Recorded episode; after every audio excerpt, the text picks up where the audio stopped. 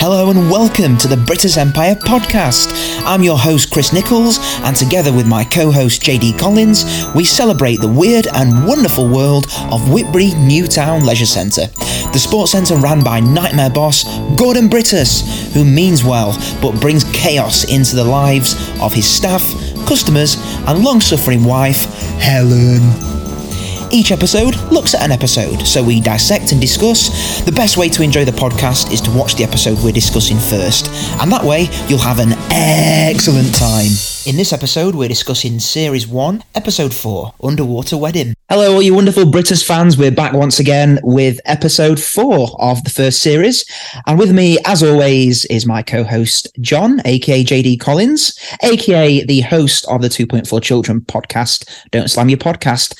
How are you, John, today? Very well, thank you, Chris. I, I can't believe we're over halfway through the first series already. It's uh, it's going by quickly, uh, but I'm thoroughly enjoying it. And I feel we've. Uh, got more amazing thing comments to make about this other uh, this uh, this new episode.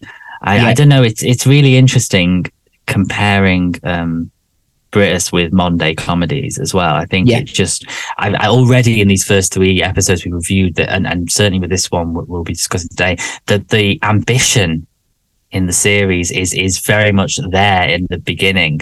Um, and yeah. they, didn't, they generally don't cut costs with back then, and it's nice to see a sitcom that really uh, put a lot of effort and money into the, the, the production values.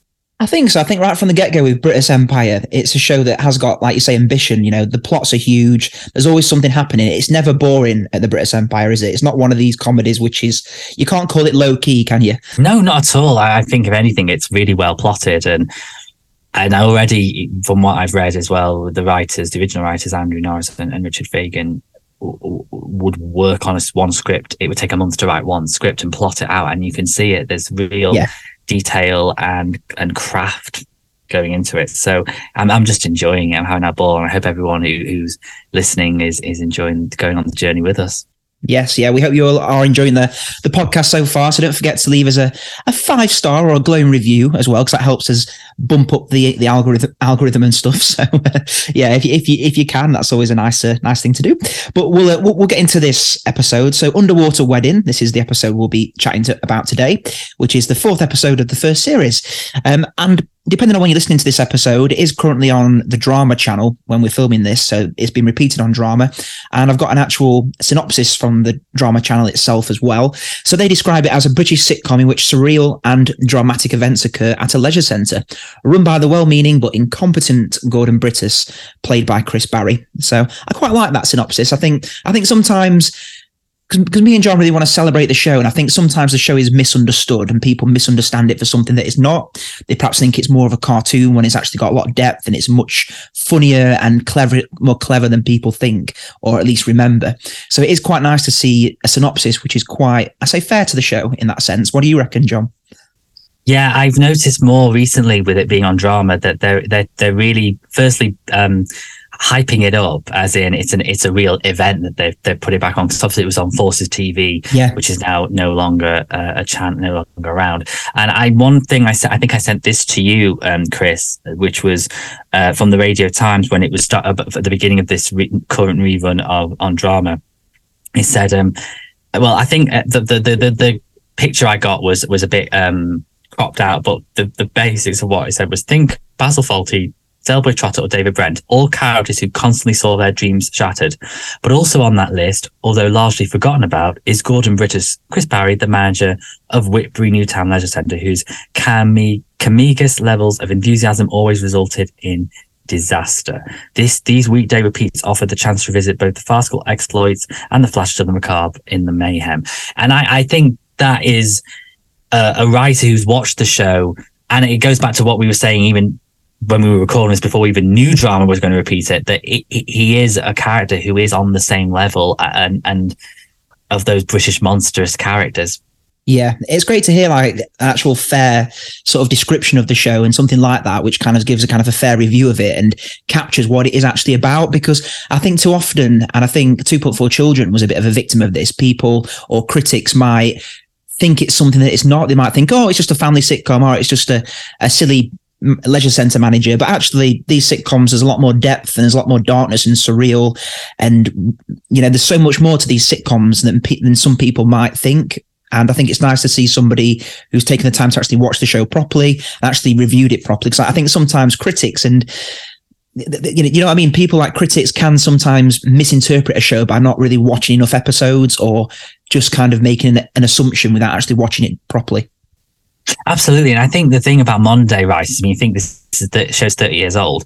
Majority of the writers now who, who would write those kind of reviews and, and descriptions are more than likely have grown up watching Brittas when it was yeah. first on yeah. and will have enjoyed it as a as a young person probably with their family and the thing as well i i I've, i do as same with 2.4 i like to to look over the reviews of the old comedy reviews when they were first on and the yeah. general feeling i get about the 80s and the 90s is that it was almost taken for granted how much comedy there was to the point where i think they almost felt uh, they got a little bit um what's the word complacent with this yeah. idea that well, there's just comedy on here. That one's a bit rubbish. That one's, you know, if there was so much option yeah. and, and so many big hits that we still discuss now, as we discussed in the first uh, week of how many great shows there were in the early 90s, then in a way, I think perhaps we appreciate that era more now, having gone through 20 years of, well, should we, should we say ebbs and flows in, in the comedy yeah. uh, output and, and the quality and, and, and mainstream output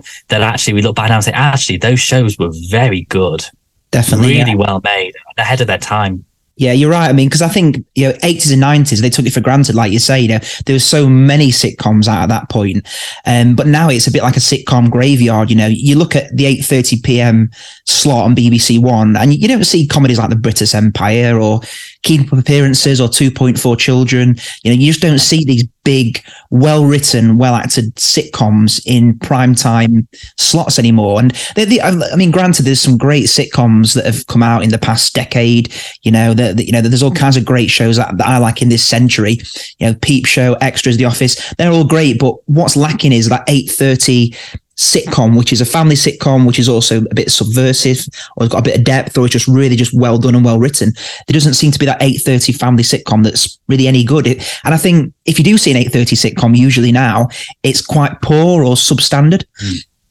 It is. And I think what ended up happening in the late 90s was obviously we had things like the Royle Family began and then eventually in the 2000s the office which brought about I I think those shows I'm glad they brought in the single camera because I do think I like the balance of and there are some like if you're looking like Gavin and Stacey that's probably the most mainstream successful single yeah. camera show in the UK I mean the ratings in the 2019 was higher than the 2003 Only Fools and Horses special which is amazing. Yeah. And higher than any Mrs Brown's Boys episode. Obviously it was an, an old show and it built its following but still it shows that the the appeal was wide ranging. But I think what the, the thing I'm not enthusiastic about, and I, I, is that I think it brought about a, a, a more snobby outlook yeah. on yeah. what they thought was low key passe comedy, and I think I, I get the vibe from things people who are writers in the industry or actors in the industry who get sh- who basically create shows. The vibe I get is commission. I don't know if I've said this before on this podcast or even another one, maybe the two before or another podcast I've been on, but I do get the vibe that producers today put out comedy that they think the audience want rather than what the audience actually want. I mean, this time 10 years ago when I was 18, I remember Monday nights you had Mrs. Brown's Boys and, Ms. and Miranda on BBC One, I think at nine and to 10. It was two um, shows and they were, and it was really, really great, you know.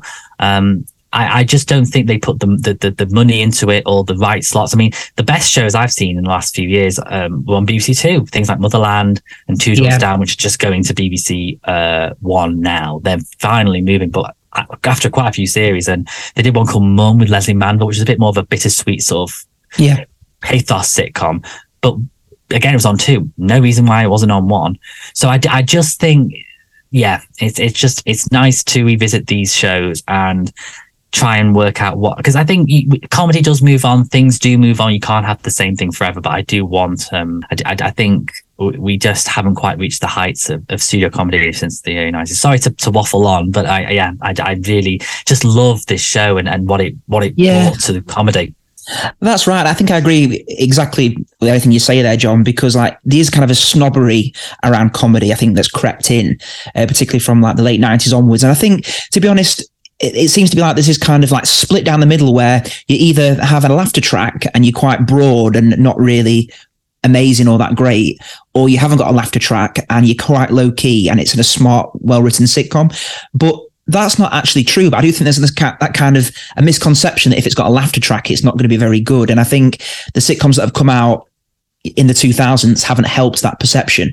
But I think, you know, you can have both. You can have a, a well written, well crafted, subversive 830 sitcom with depth and drama, just as well as you can have a sitcom which is maybe on BBC Two and hasn't got a laughter track. You, you can have both. But I think there's that kind of snobbery that has crept in.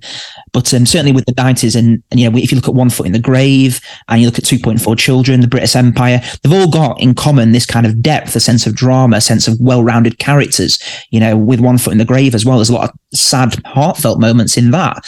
And so, so you can have a kind of a broad, well written sitcom that has got depth as well. But I think the perception now is, oh, if it's got a laughter track, it's dated, which I don't actually agree with. I, I completely agree with what you, with your dis- I agree with your disagreement because I disagree yeah. as well with this idea that um, that laughter tracks are passe. I think this episode of Brittas as well is is is very good in the way that comes up. It has an idea in it that was eventually incorporated in the series Curb Your Enthusiasm Enthusiasm, yeah. which is an American sort of single camera show about the creator, about the sort of fictionalized life of the Seinfeld creator, Larry David, about the idea of just if people are disabled doesn't mean that they're good people or that, you know, there's, a, there's that kind of idea, um, uh, it's, it's it's it's looking at, idea, at, at ideas of, of, certain groups of people and and subverting expectation of what you would expect a yeah. program to portray a certain group to be like. And I think it really was a show, Brittas, that was was good in the character, even the guest appearances, like the one like last week when we did the uh, episode about the, the the the therapist about kicking drugs and peace, and he was just totally mad. yeah, yeah, that's one of my favorite episodes of series one. I think grabbing Brittas and just going crazy with all these drugs and stuff. Um, but yeah, this is also uh, again this episode was next one on, which was Underwater Wedding, and it was it was originally broadcast th- Thursday, the 24th of January, 1991. It was at 8.30 on BBC One. And it was described, and in the Radio Times, as always, we start with this. Brittas has to cope with an underwater wedding and a drunken customer. So we've been a bit critical of the kind of the synopsis of Brittas in these Radio Times, original Radio Times entries. Some are good, some are a bit odd, some are a bit vague. I guess that is a bit snappy and it does kind of sum up the episode, which is fair enough, isn't it? Yeah, I think that is probably the, the closest one so far to uh, a, a, description that would make me want to watch it. I mean, Underwater Wedding, I mean, they would have been quite new at the time. I can't imagine they would have been very a novelty, really. Not everyone, I can't imagine anyone in the 70s, many people in the 70s doing underwater weddings, yeah. and it would be a kind of cool thing to do. And a drunken customer, I mean, you know, if you've got an event at somewhere and there's a drunken customer, there's that's a recipe for disaster. Yeah, definitely. I mean, you know, if I ever get married, I, I would hate to have. You know, I'm not a big fan of swimming pools as it is. You know, the chlorine. You know, and just getting wet and cold and all that kind of stuff. And it plays havoc. It plays havoc with my fake tan. So I'm not a fan of. I wouldn't have an underwater wedding. No, unless you want to come out and, and you've got all your fake, ta- the, the, sort of orange fake tan fading in the water a little bit. well, that's it. And it, I'll just look all different colors, you know, like an ice cream, you know, I'll, I'll be white one, one bit, red another bit, brown another bit. So, yeah, definitely not for me exposing myself.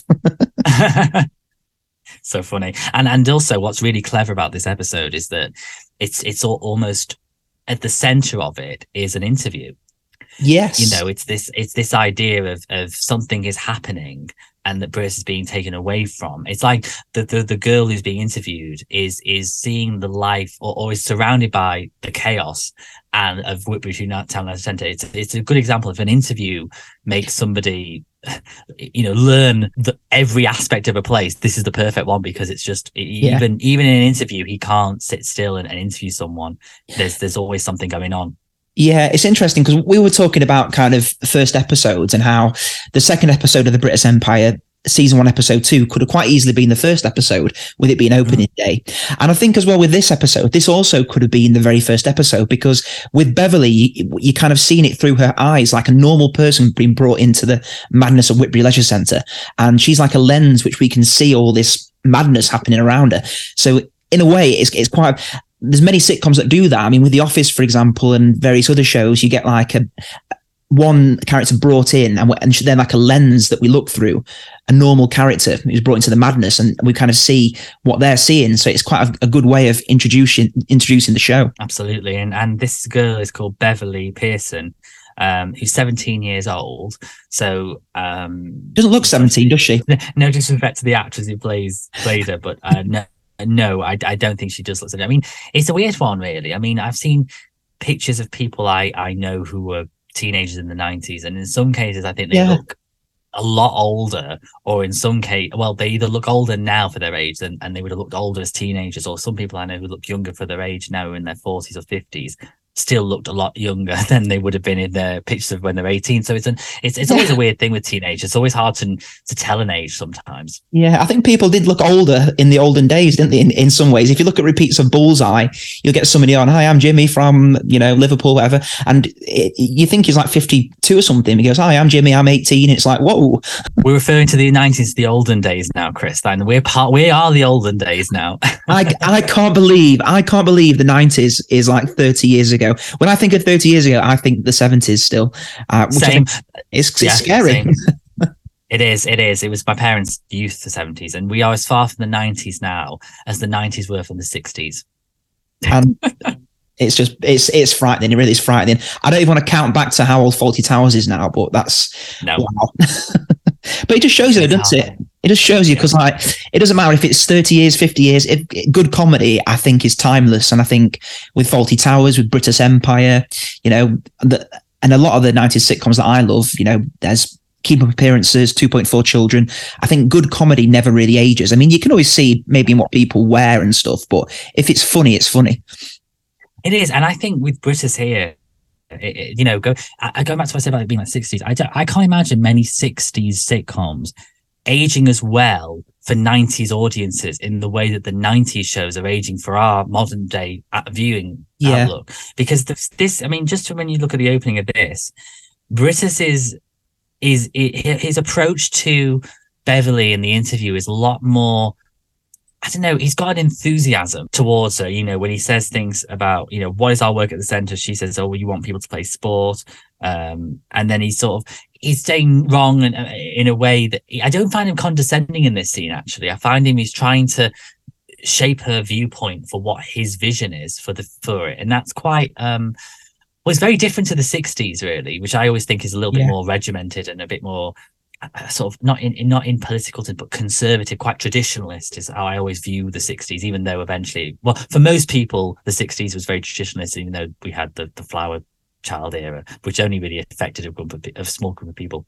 Yeah, that's right. And I think with 90s sitcoms, they haven't really aged that that that much at all, or if any, unless it's kind of the the clothes they wear in. But I think I watch a lot of 90s sitcoms now and I find them still really funny. And obviously with the Brittas Empire, I think is fantastic. And also the, the social groups in a way. I mean, obviously you look at teenagers in the 60s and they're very different to teenagers in the 90s. And of course, not saying that, that, that someone like Beverly is anyway similar to the kind of to a 17 year old girl in 2023. But I do think she has a kind of young, a youth, a young quality to her that yeah. is quite relevant now, which is I think that she's quite it's quite her first full time job she's going to go into, and I know she's looking to, to get a job at the chemist, and that you know uh, when she gets a job, she'll really grow up very quickly, and she because she's because she's gone. I mean, she doesn't. I mean, bless her, she's not what she's not in interview gear. she's not in wearing suitable yeah. clothes for an interview. Dare I say it? Hoop earrings, denim jacket. Yeah, not, definitely not interview gear. Um, and obviously with this scene as well, you see the writers fleshing out Brittas' character more because we see more about Brittas' dream about bringing people together. And I guess we see in this kind of first scene of him interviewing Beverly is not just an annoying prat, is somebody with ambition, with a dream. Yeah. I like the way she sort of says, um, he asks, you know, anything written above the entrance? And she, and she gets it wrong. Like, you're not to wear certain shoes. No people wearing leather jackets. Yeah. And then, uh, you know, it's semper omnibus fac facultas open to all. And I like that she's, oh, that is nice. She's kind of drawn in by him. It's ironic that the semper omnibus facultas above the door, uh, because it's the Latin language is classist um, and isolates the very people who are most likely to access a leisure centre, which I guess is an interesting view there. It's not something that I've actually thought about before, but um, but yeah. Yeah, I wouldn't have thought like that actually, and that's a re- I like that. Yeah, yeah, very interesting. Um, and then also in this scene, we see um, that what we hear about there's an under- underwater wedding taking place in the swimming pool. So that's what we find out in this scene as well.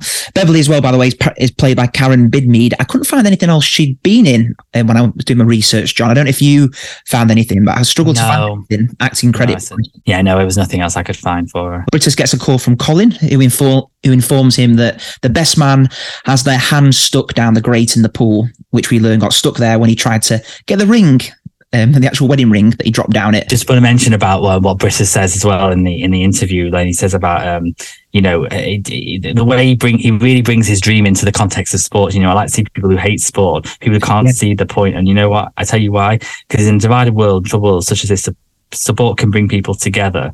Um, oh, and I see. Uh, uh, she's like, oh, I, oh, I see. And she's and he says, out there, people fighting, hating, arguing. If I can get them to come in here and have a badminton game instead, to talk to each other in the shower afterwards, to share each other's deodorant. I mean, he's just got this very idealized outlook. Um, he says, I'm not even ashamed to say it, to love one another. A Yeah. leisure centre is not for playing sport; it's a cathedral for the modern community. Yeah, it's great, and it it just shows more of Brittas's character. And I think that's why I love Gordon Brittas. It's that depth. He's he is quite a three dimensional character, and as we were mentioning, you know, you can have depth and be on at eight thirty on BBC One. Yeah, absolutely. And also have a very dodgy idea of having a best man stuck at the bottom of a pool. I mean, that's quite Yeah. grim, really. It is grim, yeah. and, uh, I'll, I'll come on to that final scene in this episode because it always sends a bit of a shiver down my spine, to be honest. But uh, you'll come on to that. Um, and yeah, we, we cut to the pool. Tim and Gavin are trying to set this guy free who's got his hand stuck in the grate, who's at the bottom of the pool. And I think he's got some kind of oxygen sort of tank on him, hasn't he? So that keeps him Yeah. alive. I love the fact that he wrote a message underwater on a pen. Because in my opinion, in my, my head, you put water down. Um, uh, what, what- what's he? What's he write on? It's it is a it's a paper of some kind, isn't it? yeah, I think so. Yeah, because he, he does write in it saying, yeah, I think he does write some kind of message on a piece of paper. I'm not sure how he does it underwater, but quite impressive. Yeah, and and it just I would have just thought as soon as he starts writing, it would just sort of crumple and and Yeah. Go away. Must be, it must be a sharpie, must be a sharpie or something like that. yes. uh, Oh God, yeah. Um, hopefully it, it'll just smudge a little bit, like when you when you. A, but he's this guy's left-handed, and anyone who's left-handed will understand the pain of having to write something down Yeah, and you smudge the pen. You're left-handed as well. You're one of Satan's spawn as well, Chris. I am, yes, I am the devil. Yeah.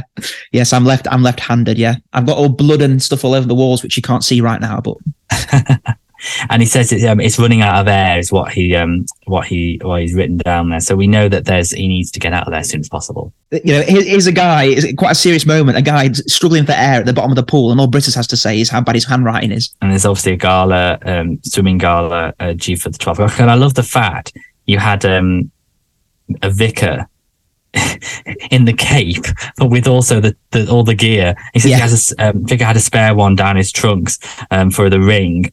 Um, you know, it's it's just it's just such a, a real military operation. It feels like to do an underwater wedding. It's about, I, I mean, I, I didn't know underwater weddings were a thing until I watched this episode. I'd, I'd never heard of an underwater wedding, but I, I guess it's, it's it's an interesting thing to do. I guess it, it must be cheaper than a standard traditional wedding. Yeah. And, Absolutely. I mean, I know of someone who got married in Asda. Well, not- not personally, but I know that local Asda to where I grew up, uh, people, some people, um, will buy went up the escalator to the George area. Oh, right. Interesting. Wow. Amazing. I, I heard about the couple that got a massive Greggs Buffy for their uh, their wedding. That sounds like my kind of wedding. That those are That chicken bakes. Um, and and the groom is in this episode. And he's played by Richard Lumsden, who's been in multiple things. And he was in Sense and Sensibility in 1995. He was also in Sugar Rush Mm-hmm. and The Avengers. He's quite a well-known actor, him, isn't he? Um, have you seen Sugar Rush, John? Because that was one of my favourite shows back in 2005.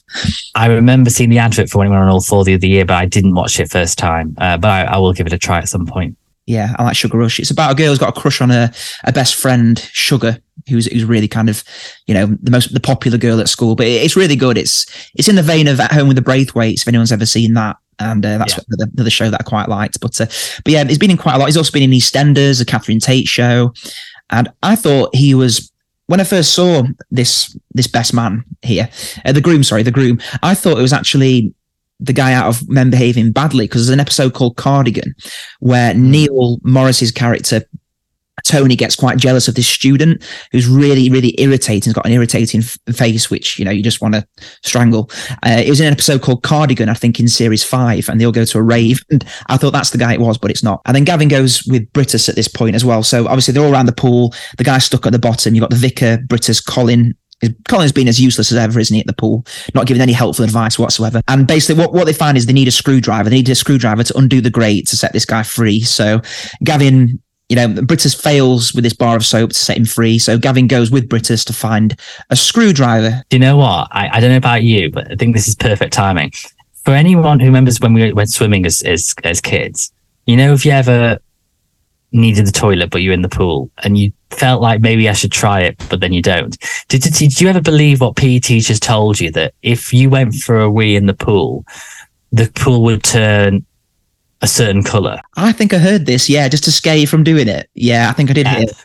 Yeah. If everyone does it, if everyone wheezes at the same time, it turns. I think if you if one person wheezes in the pool, it turns green, and then if and then it goes around you, so they know it's you. And then if it's everyone at the same time wheeze at the same time, it turns purple, and you have to stay in and swim. Yeah, that's just it's awful, isn't it? I mean, that, that's another reason why I don't like swimming because you don't know what's happening. You know what's going on in those pools, do you? You know, there, there's there's plasters and people could be weeing or pooing. It's just it's not my thing. A, a swimming pool. No, it's uh, it's a bit grim. Um, and then obviously overseeing all this chaos, you know, in the swimming pool with this guy being trapped at the bottom and all the all the all the stuff that's going on basically is Helen and her friend Pam in the cafe, which overlooks the swimming pool area. And so they're see, they're seeing what's happening, and obviously Helen's saying, you know, they're going to be a while. Gordon's trying to sort it out, so she immediately knows this problem is going to get worse with Gordon trying to Gordon Brittas trying to fix it all. And Yeah. the, the, the cafe area is kind of often used in the Brittas Empire as a way for Helen to offload her thoughts of Brittas to to a friend or a colleague. It's sometimes Julie, often it's Laura. In the first series, obviously, it's Pam. Um, uh, Pam only in season one, which we've already mentioned. And I love this scene because we actually learn how Helen and Gordon meet, don't we, John? We do, yeah. I like I like it in sitcoms like this where you have a, a couple who one's a monster and the other one, the audience sort of question why are they together? And I think uh, one from the graves done it. Ever Decreasing Circles did it, where you have a scene where you kind of learn the dynamic and the history of why certain people get together. And I I do like this scene. Um, Yeah. I like the fact the fact that Pam says, "How did you and Gordon meet?" And then Laura, and then um, Helen's like, "Do you mean why did I marry him?" Yeah. Yeah, that's a good line. And it turns out Helen broke down with an ape called Terry on the motorway, uh, who she agreed to let her take out to, to dinner, I think. And Brittas arrived clutching, I love this line, clutching his little set of socket spanners. Yeah, and um, I love the way, uh, and, and you, again, you learn that she's had uh, bad luck with men, and she's going through her own divorce. So we now learn she she was married previously, and I do love Helen's um, impression of Brittas. Um, Yeah. he, uh, they fact they said um, he looked at the end and said, "Oh, someone's not been cleaning those sparks plugs properly. I can't do." Helen doing an impression of Brittas, but it, it's um it's the fact that she says nobody spoke to Terry like that, meaning that even Brittas at that- back then was just completely unaware of how to be behave. Yeah, that's it. And then obviously Helen laughs at, at uh, Brittas going, uh, somebody's not been cleaning their spark plug probably. And uh, Terry tells Helen to shut up. And Brittas said women deserve better language than that. And that's how they kind of get together. Brittas says they should all, Brittas says they should all sit down and apologize and shake hands. I just love that. I just think I can just visualize that happening on the M6. Yeah. And then my favorite line is, and then, then Terry hit him over the head with a tire lever. Long hot summer of 83. I've, I know that the eight- 76 was a hot summer. I've never heard of the hot summer of 83. I, I've not actually know. I have to I have to research that, but um, but yeah. Then Helen obviously says she became quite fond of Gordon from that moment. You know, Gordon stuck up for her when she wasn't being treated very nice, and I love how she said she became quite fond of him because he was drifting in and out of a coma in hospital, and that's why she liked him. With his jaw wired up. I thought he was great. Yeah, I mean, he was quite different to how he is now. Back then, he was drifting in and out of a coma, coma with it, coma, coma with his jaw wide open. Uh, Frances Low played Pam, who is known Mm. um, for Gosford Park 2001, Shallow Grave 1994, and A Perfect Spy 87. She'd been at Agatha Christie's Priory, which I think that's uh, Miss Marple, sorry, which is why I perhaps recognise her. So I'm sure I've seen her on like telly or something. But but again, early in season one, she isn't a character that's needed when Helen becomes friends with uh, with Laura, who kind of takes on that role of the person Helen offloads all her troubles to. Yeah, feels like this could have been a Laura scene. Yeah, Yes. definitely. This definitely could be a Laura scene because I think Helen and Laura kind of become friends from season two onwards, don't they? And Yeah, for sure. particularly in season three when Laura's leaving and Helen's absolutely distraught. so, um, so yeah, and then we find out it's Gordon and Helen's wedding anniversary as well in this bit, don't we, John? Yeah, I love it when Pam says, I thought you looked a bit down. Yeah, what a milestone. Must that be great for Helen? We cut to the office and Brittas is giving Gavin a screwdriver. And I love this scene because Bev- Beverly Beverly is drooling over Gavin. And did you see how she just kind of stares at Gavin as he walks in and walks out? I, I do not. I did not notice that. I Yeah. Um, Really strange, yeah. It's, I mean, Gavin walks in with his flippers on to get this screwdriver from Brittas's office to basically go and free this guy in the pool who's still stuck there.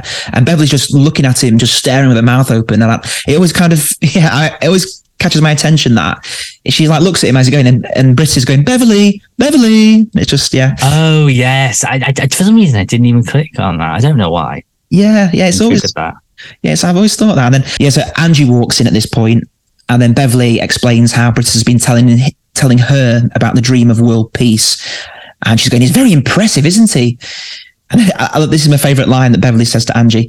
I wonder what sort of a world it would be like if everyone was like him. Then Angie just looks, doesn't she, like this, like, mm, God, it's quite a thought, isn't it? Yeah, I, I like how Beverly's so taken in by Gordon. Um, quite naive, younger, sort of teenager. I sound, so patronizing saying that, but as a 28 year old now, I kind of feel like, God, I look back at you know, you look back even five years ago and think, oh my God, Yeah. nothing.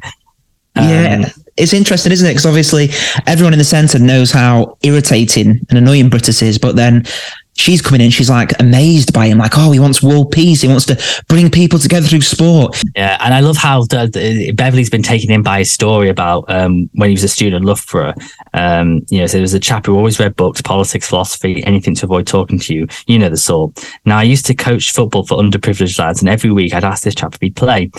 And then he says every week he'd make up an excuse like he had exams or something, or that he didn't like football. I kept plugging away till one day, just after his mother died, I think. he gave in. He said, "Okay, Gordon, you win. I'll play." Played one game for that one game. He was part of a team. He belonged. He told me that years. He told me that years later when I ran into him at a petrol station, he was polishing cars. When I saw what he made of his life, the shine under the bonnets, the pride he must have felt wearing those General Motor overalls, that is when I realised sport can change lives. Then he goes on to say, "I have a dream," and it's interesting. Like someone like Basil Fawlty would have looked down on that lad Yeah, doing that but Gordon didn't. And I, and I think it's an interesting one. He's a hard character to read sometimes. And I don't, I don't mean just as a fictional guy, but as a, as a person, as a person, sometimes he's a real snob and other times he's very not, not very snobby. It's a very interesting com- combination. Yeah, he's a complex character, Gordon Brittas, isn't he? And a lot more complex than perhaps people give him credit for, because you're right, particularly with these earlier episodes, he's more of a snob. I mean, he won't let Colin meet the Duchess of Kent, but then obviously he's not really looking down on people like, say, Hyacinth Bucket would. I always like in an interview when you meet someone who's going to work with you and they seem nice. It gives you a little bit of a, a relief if, um, you know, if you like someone that you, you meet and you think they're going to be a potential colleague, if you get a good vibe, you think, oh, I could work with that person. Yeah, I, I- think I think you'd be in safe hands with Angie, wouldn't you? Angie or Laura. I think if, if you knew you, they were there, I think yeah, I could get through this job with them. Yeah, that, that's exactly it. Yeah, and then um, in reception, as always, Carol is crying, isn't she? She's lost her beds now. It's everything's getting worse. For we talked about Carol, how she's a tragic figure in the Brittas Empire, but in series one, she just everything just seems a lot more, a lot more bleaker for Carol, I think, than the rest of the series. I know. I mean, it's gone from you know she she just was having postnatal depression and just giving birth. Second episode, it's um you know she's uh, she's trying to get uh, everything sorted at home, and then so her husband came back, and then he left because of the misunderstanding, and now the bailiffs have come. I mean, it just it just couldn't get worse for her. Yeah, there's a great line later on in this episode where um, she goes to Helen about the Lilos, and she goes, "Oh no, you keep them until you get your beds back." Just tragic but funny at the same time. And I love how Gordon's quick to notice the flipper water on the Yes. floor. Yeah, definitely. It's not. He's not really happy. There's been a load of water in reception, and um, obviously Carol. Carol tells him that it's the people. It's, it's the wedding people that kind of made a mess. They've got water all over reception, and it's just really upsetting. And they're all taking photos outside, wedding photos in the flippers and the snorkeling gear. And Brittas just comes out and tells them all off, and just says, um, "Can you do it in your own time? All right, point taken." Yeah, the, the bride starts crying and he's upsetting them all, and the, the vicar's overseen it all, and he he says to the boy, Were you the one caught sticking a potato peeling up his, up his exhaust earlier?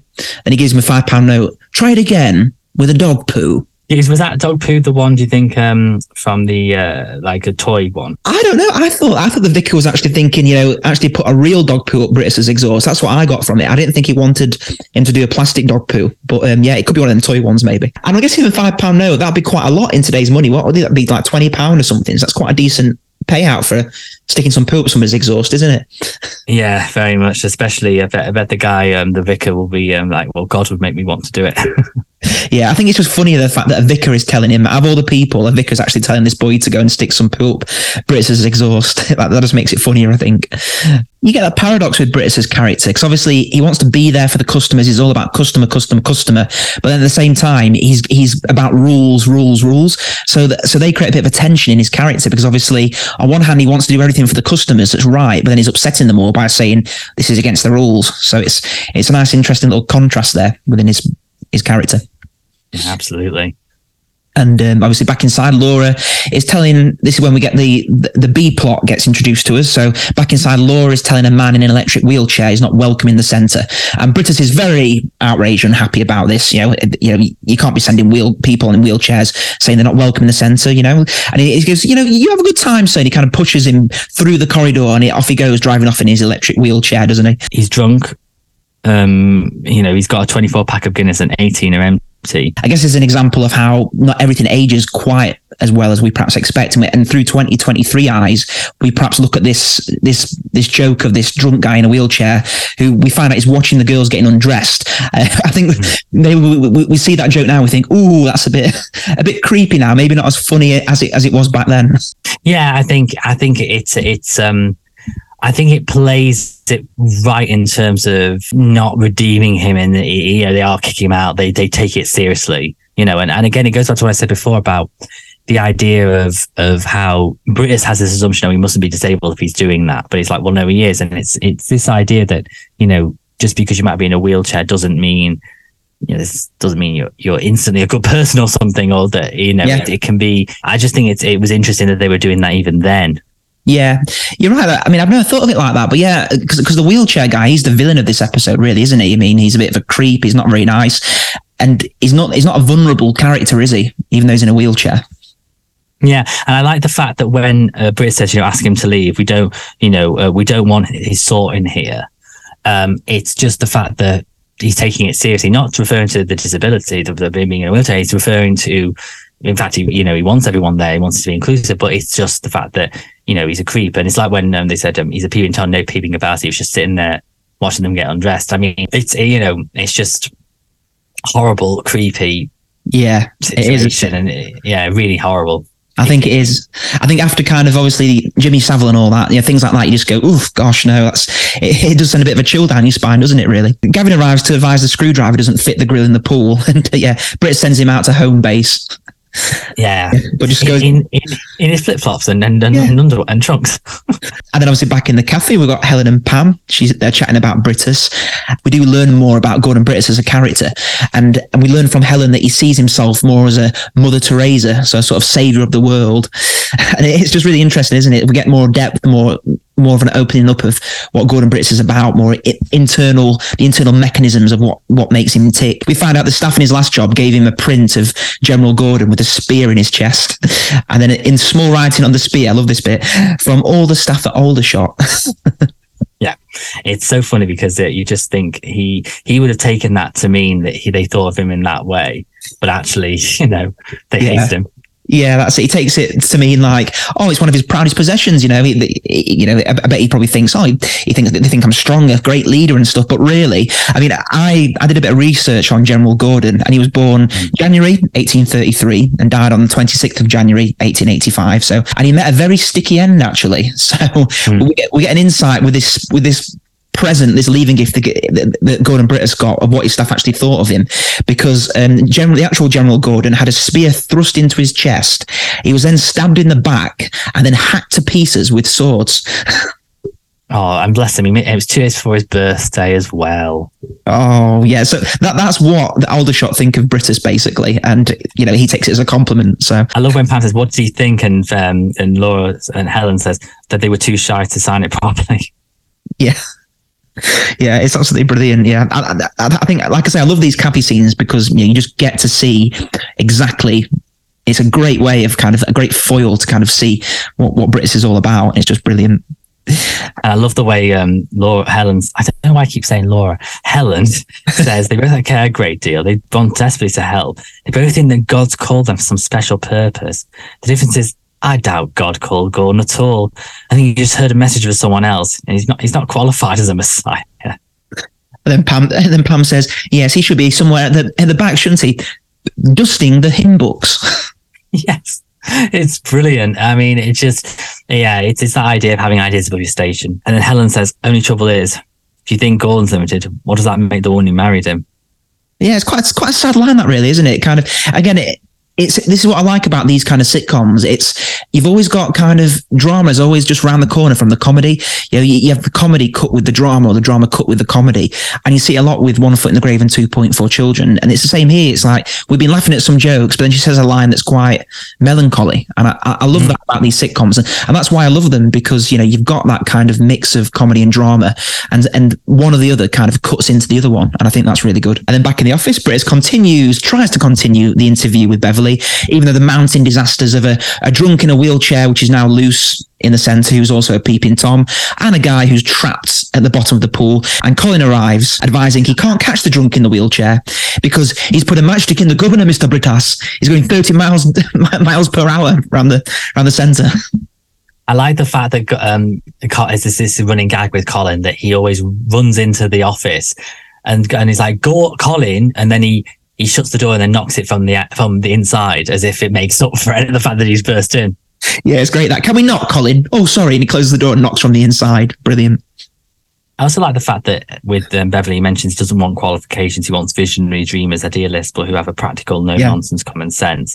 You know, there, there is that, is that kind of modern thing about, well, the, you know, the, the debate about degrees and, you know, does it really help you or does it, you know, you, you might get a degree, but you have common sense and other skills. You know, I think it's really interesting. It is. And again, it's, it's talking about Brittas because he's like an, he's got a few contradictions in his character and it makes him all the more complex because on one hand he's about rules and stuff and you would think oh you've got to have the correct qualifications to work here the, the correct documentation but then he's also saying i'm actually not bothered about your qualifications it's all about you. Especially as he was he went, he went to university himself at loughborough Yes, Loughborough College of Sports University.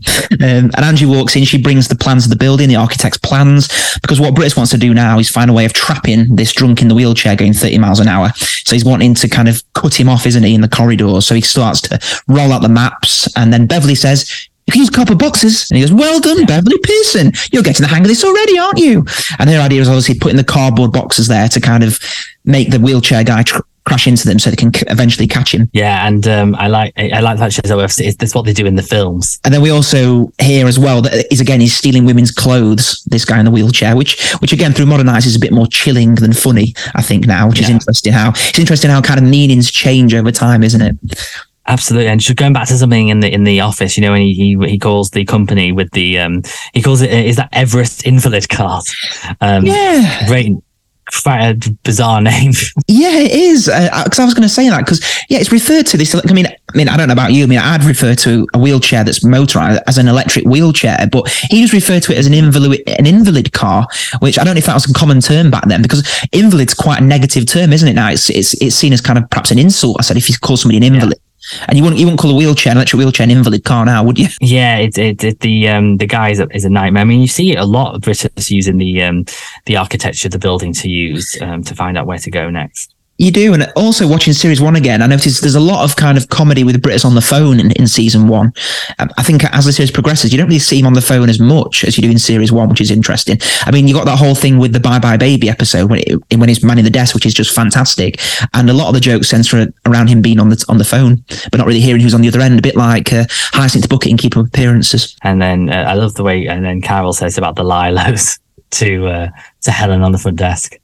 Yes. Oh no, you, you keep them till you get your beds back. Yeah, he's, he's marching through the reception, isn't he? Whilst Pam and Helen's there with Carol, and you, they just overhear him closing down the whole building. Now, you know, he's closing down the squash courts, he's locking the pool area, in all this trying to trap this guy, which a whole team of fitness fitness staff can't seem to catch one drunk in a wheelchair, which is quite funny. And I love this scene because he also upsets. Um, he upsets Pam, who he always calls Pat, and he says, uh, "I see you've told Pat told Pat to uh, take my advice. Then come into the centre turn up the flab, or lose a few pounds. Was it Pat?" And then he mentioned they mentioned that um, in the evening it's the anniversary. Um, that every year he books tickets, dinner and a show and a hotel in London.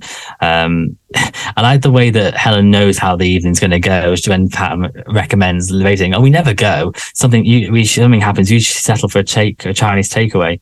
Yeah, yeah, that's it. Yeah, she, she knows Gordon so well. It's like with the sandwiches in the first episode. She just knows him so well that you know, there's never going to be staff coming back to the house. They're never going to get to this show and the hotel for the anniversary because there's going to be some disaster that gets in the way. And obviously, she's once again proven correct. Yeah, I love the way he runs. There's a burst radiator pipe. I'm coming.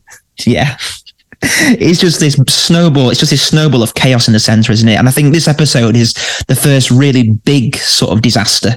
We had a few kind of the first episode kind of set up. It gave you a little flavor of the disasters to come with the crazy tennis, tennis table tennis guy.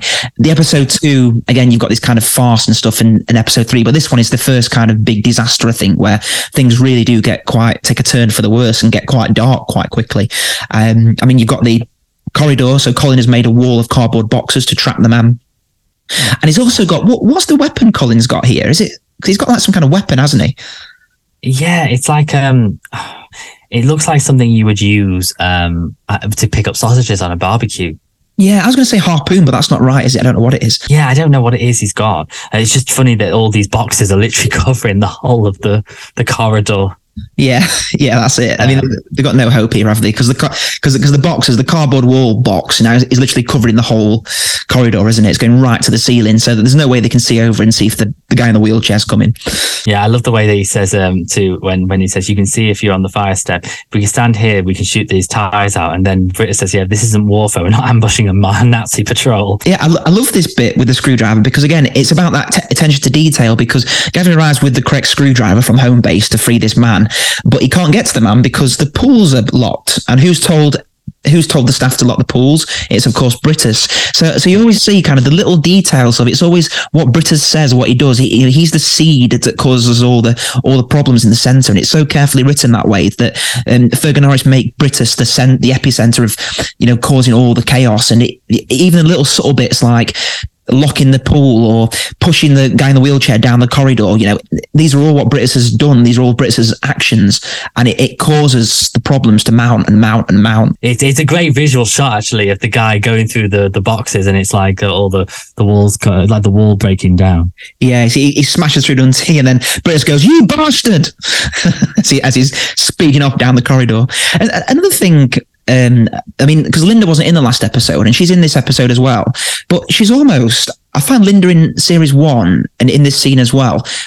She's almost like an extra, isn't she? She hasn't got a lot to do with the character of Linda in the first series. Yeah, no, I think um, I think she's more of a, a, a not a side character, but uh, not that's not true. But just um, more of a of a there's a group of them, isn't there? In yeah. in, in the, who are kind of other staff members who we don't really get to know. She's we know her a little bit more but yeah. not as much as we uh, as we as we as she becomes more prevalent in certain scripts from series two onwards. I think. Yeah, she does. I mean, because there, there definitely plots in series two where they get Linda more involved. But yeah, yeah, it's strange because she's almost invisible in series one. I mean, she's got some bits, obviously, more to do. I think in this episode as it as it progresses. But I mean, in the last episode, she wasn't even in it, which is quite unusual, really, for a main character. Yeah. then poor Gavin, uh, when uh, Colin shot shot so wrong that Gavin is now yeah. kind of chained. His his shoulders kind of he caught his shoulder and now he's literally stuck to the door that he was leaning against. So the shock of the guy smashing through the cardboard boxes has made Colin shoot his weapon gun thing, and this this barbed kind of metal. Whatever it is, this this metal thing is now trapped in Gavin's arm. He was bleeding and nailed to a door. Tim is absolutely distraught. He's hilarious in this scene. He's hysterical, isn't he? Oh yeah, it's a, it's a typical Tim, very anxious, and obviously Brittas has no idea why. Of course, he would be. So I was like, yeah. "That's blood. He's hurt." Yeah. Gavin, Gavin, he's slapping his face, and yeah, Tim's very, very distraught here. So we, we, get to see another insight into how how much Tim cares for Gavin, especially in season one. Tim's more keen on Gavin than Gavin is of Tim. I think. Yeah. Oh yeah, I get that vibe. I like the way he he, he gets the screwdriver and he's like putting it right towards um, face, saying he could be bleeding. We can't just wait for an ambulance. I think Russell Porter is so good in this scene because he just gets the the hysteria of Tim. And I like when Brittas says, "No, I know what we'll do," and then the next scene in the in the um yeah. the front desk, uh, you've got they've taken broken down the door and now they're carrying Gavin almost like he's on a um a, a, a, stretcher yeah out of there, but on a door. It's just really funny. Yeah, I love that. And then you obviously get a pregnant woman who is also being carried through the reception on a door, just like Gavin is. After the wheelman, after the wheelchair man burst into the antenatal class and caused her to go into labour due to shock, and Angie has some great lines in this scene as well because you've got obviously Laura, Angie, Brittas, they're all in the reception. Gavin's being carried out on a door through the reception, and uh, Angie says, "I don't see why she couldn't have a door. Gavin's got one. Yeah, I, I it's just such a. It, it, I love in comedy that, that, that, when there's a line that's so absurd yeah. and it's delivered with such normalcy, like it's like anybody, like it's the most normal thing to say. The, the thing that I love when she says next is there's a thing when Brittas says, yeah. couldn't you have given her a fireman's lift? And then um, Laura's like, you can't sling a pregnant woman over your shoulder, Mr. Brittas. And then Chanty says, yeah, one jolt and she'll have the baby all down your back. Yeah. That's just that, a beautiful image. That is, yeah, really good writing. It's just so well delivered that line as well. Absolutely fantastic. Great image, great line. It's it's, it's really um, clever how they do it, and and the, the, the dialogue and the and and then again so well constructed in terms of the actual storyline, the comparisons, and then the dialogue and the meaning. It, it, I just I'm so impressed by it. It's brilliant. And then we also find out as well there's some sodium hypochlorite leak um, mm. and everyone starts uh, choking. We find out, don't we? So this is when the disaster gets ratcheted up to the next level, really, doesn't it? Right, Bill. I want you to help Ian and Ronnie get those injured people out of the fire escape and into ambulances. Phil, organise breathing, breathing masks and check the rest of the building. Laura, set up first aid stations outside the emergency exit. Linda, get me a full list of names and addresses of people leaving. Don't forget compensation forms and damage claims. Patrick, make sure the car park is clear for the fire brigade. Debbie, get onto the hospital. Get me a full list of casualties. Colin, put the kettle on yeah, he's, he's really um, choosing the, the staff members who he's who are most reliable and, and, and know what they're good at, and he knows what they're good at. Yeah, and I, I also like when when when the when he starts coughing and there's a, a, a teacher comes in and says, "Hello, excuse me, I've got 52 tinies here for an activity session. Not yeah. too early, are we?" One of the things I love about the Brittas Empire is these disasters because they just there's great they're great, and as the series progresses, they get more and more surreal, more and more kind of elaborate and adventurous, particularly yeah. in the first five series. Yeah yeah, no, it's uh, and, and then when you get back to the um the interview. Yeah, there's some great lines from Beverly here. She said she, she, she, thought it was about sport coming to the leisure centre. She didn't realize you need to know what to do when people are gassed or nailed to the door. And it's yeah. just. I think hilarious. it's interesting though, like going choosing between a sports centre or, or a chemist. You know, and it's that idea of actually, I know which one I'd rather have. Yeah, because Brittas says, "Don't make a decision now, Beverly. Have a think about it." And then, as just as that happens, um, we have uh, the man in the wheelchair uh, uh, go into the um, the room. What is it? He, he, his his wheelchair goes on. So yeah, um, I mean, I noticed something that I've never noticed before in this episode when I watched it previously. But yeah, the, the, the, guy in the wheelchair. So you got Brittas and Beverly back in Brittas's office at the desk trying to complete the interview, and he comes through Brittas's door. He doesn't actually smash through it. It kind of knocks the door down, which then becomes a ramp, and then he goes up mm. the hmm. ramp and out the window. What I thought was interesting was. Yeah, what I thought was interesting was how Brittas and Beverly disappear. Now, obviously, that's kind of the technical things of health and safety, get the actors out while they do the stunt. But I, I just find it quite unusual and interesting because you've got Brittas and Beverly at the table at the Brittas's desk, and then you do see Brittas's desk again, and they both just disappear in a split second as this stunt happens and they reappear. I just found that quite interesting because I never noticed that before. I get what you mean because the thing is, um, when he when the when he um when the wheelchair goes into the in, uh, uh, over the the back door, which is, is essentially a ramp at this point, he then um flies off it as he gets the edge and goes up through the window of the office, and then Yeah. just after we mention what Beverly says, you know, when she says, "I thought about Mister Brittas. If you don't mind, I'll take the job at the chemist." You then Yeah. see Brittas has a hand with the um, wheel. Um, um, what what what are they called when you have um Like a tire mark. Tire mark on it, and you think, so hang on, his hand would have been on the part where where the the the, the, the tire would the, the wheel would have gone over his hand, but as you say, it disappears. Yeah, very, very eerie, very bizarre. Yes, I, I definitely recommend people to pause it at that exact moment when that wheelchair scene happens, and you'll see. I wonder if there's a bit of a slight plot hole here because at the start of the episode, we learned that Beverly only had an interview at the chemist, and they recommended she went to the leisure centre, which I thought implied they didn't want her to work for them. But then she says, "I think I'll take the job at the chemist," implying she's already got it. So I don't know. All right, yeah. Um, Well, I don't know if I've read that right. I don't know if you saw it in that way, John. Or um, I hadn't seen it in that way. No, I, I just saw it as that she just had two, it was just two options really. Yeah. Yeah, it could have been as well, I guess, yeah. Uh, and then obviously we cut outside and Brittas is pumping up his tyres, which have been let down again, um, as Angie said earlier in the episode, is with Helen. And the, anniver- the anniversary plans are now being cancelled, haven't they? Yeah, it's um, it's really funny because you think uh, it happens every year, and she remembers it, and you think she would be bothered, but she clearly isn't. Yeah, and she's yet he, he he never remembers. Yeah, she's just used to it, isn't she now? It's it's Chinese takeaway every year, isn't it, for them? I mean, I think I'd be quite sad if I had to wait for a Chinese takeaway for, annually because I love Chinese food, but there we go. Oh yeah, I, I, I, chicken chow mein's my trying uh, either weekly or t- t- every other week treat. Anything crispy chicken wise, yeah, crispy chicken in Peking sauce or ch- or maybe chicken curry, salt and pepper chicken as well. I think what I think that works well with this is the the combination of um he's he's um, inspired. The the thing I always say is that in a way it it, it explores the, the three elements of Brittas and his his whole ethos and, and, and, and approach and philosophies of life. So Yeah. you have the the interview trying to inspire.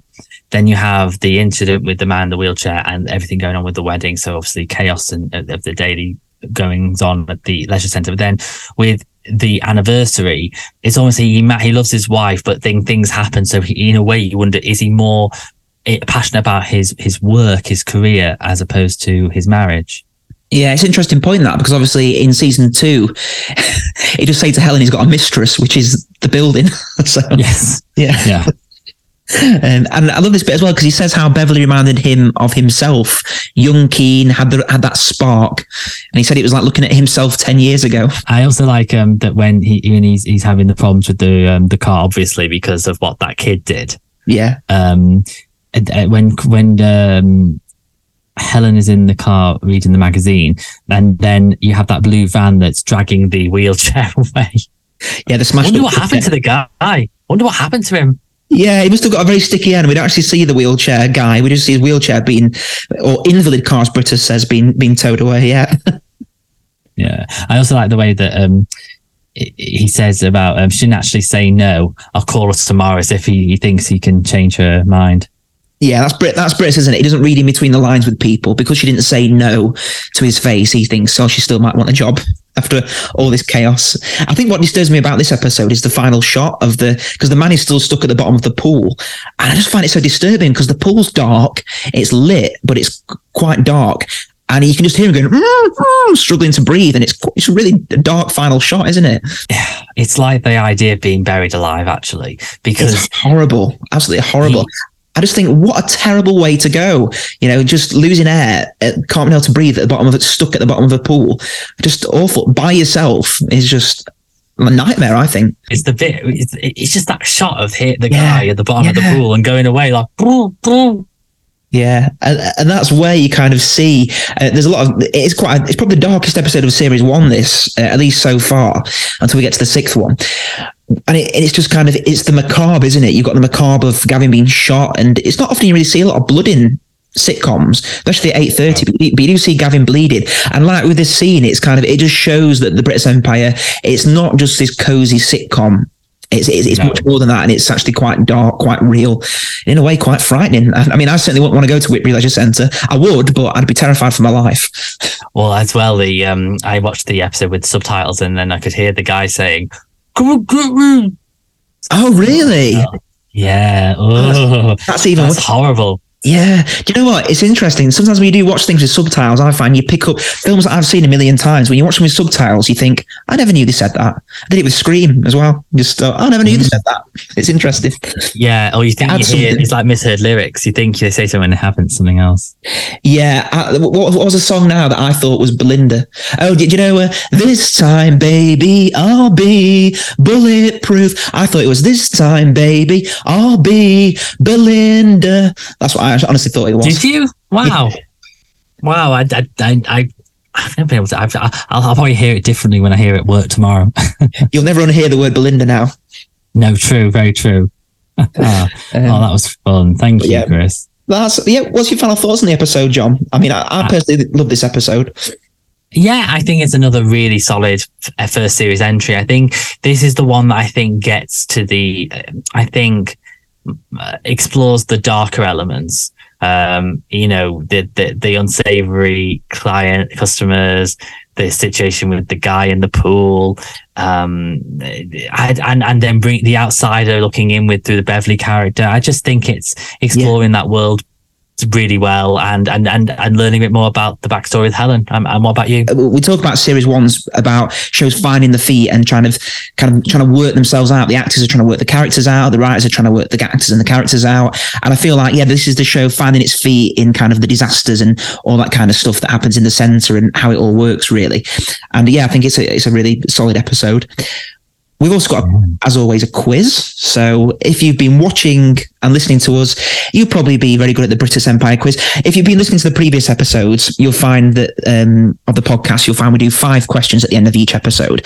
And it just is questions based on this particular episode we've been chatting about. So what I'll do is I'll read them out as always. If you want to write on your phone or do it, do it however you want. But yeah, there's five questions, the Brittas quiz, and let's see how much you've picked up on on this episode. Make Gordon Brittas proud, please, ladies and gentlemen.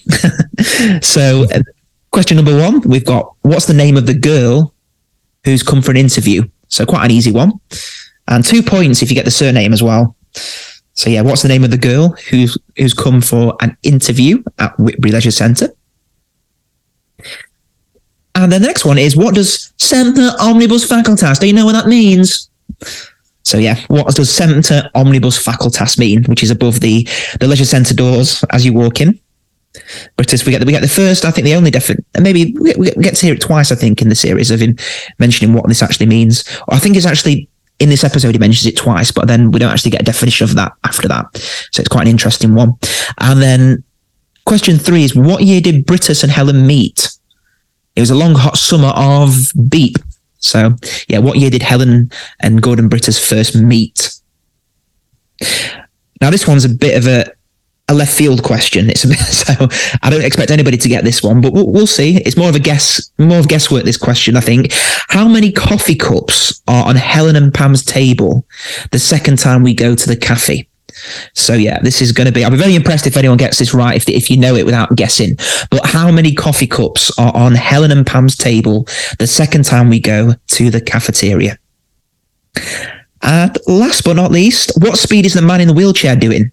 So Colin tells us what speed he's going in the wheelchair after putting a matchstick in the in the governor, wherever the governor is. And yeah, what speed is he going down the corridor? And there are your five questions, everyone. And what do you think, John? Did you do okay on that one? I think I did. I think I've got four at least. Uh, uh, one of them I, I really, really struggled with remembering. Yeah, yeah, yeah. One was a very left field question. Um, I mean, the first uh, question was, "What's the name of the girl who comes for an interview?" And what was she called, John? Um, I, her name's Beverly, but is it Beverly Addison? I thought it was Pearson, but it might be Addison. Yeah, It is Pearson. Yeah. yeah. I think it's seventeen-year-old Beverly Pearson. I think. Yeah, you want to Yeah. work? You want to work here? So yeah. and what does Semper Omnibus Facultas mean, John? Oh, this is the one I struggle with. I can't. I only something something. Semper Omnibus Facultas. Do you know what that means? Open to all. To all, yes. That's it. as he says in that condescending way outside to to the, the people getting married. And um, what year did Brittas and Helen meet? It was a long hot summer of 1983. Yeah, bang on, bang on. Now this one is a very difficult one, and I wouldn't know this one if I weren't writing the questions. But uh, how many coffee cups on Helen and Pam's table the second time we go to the cafe? I think it was six. Close. Four. Four empty Four. coffee cups. Yeah, so not not a bad effort there. And um, what speed is the man in the wheelchair doing in the centre? 30 miles per hour. Yes, he is. Yeah, so pretty much smashed it. So yeah, well done everybody. If you got five out of five, you've got the coffee cup question. Very well done. You would have done excellent. uh, what's on the What's on the menu for next week? What we're doing in Whitbury Leisure Centre next week, John? So next week, uh, there is a thief amongst the staff, Oh gosh, and Mr. Brittas employs interesting methods to find out who the culprit is. At the same time, Simon, Uncle Simon, not Uncle Simon, the Simon who is Helen's other man, finishes their relationship, and she wants to go and continue her prescription of antidepressants, but only oh, on the this. condition that Mr. Brittas and the doctor meet. Thank you to everyone listening. And as ever, if you want to engage with more Brittas Empire content and meet other fans, there are uh, social media pages. You can follow the Brittas um, the Brittas Empire Appreciation Society page on Facebook and the Brittas Empire face fan page on Instagram and Twitter.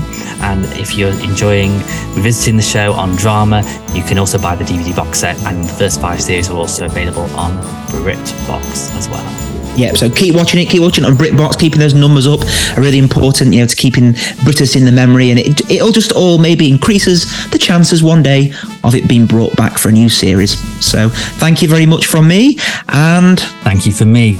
Good night, everyone, and don't get trapped at the bottom of the pool.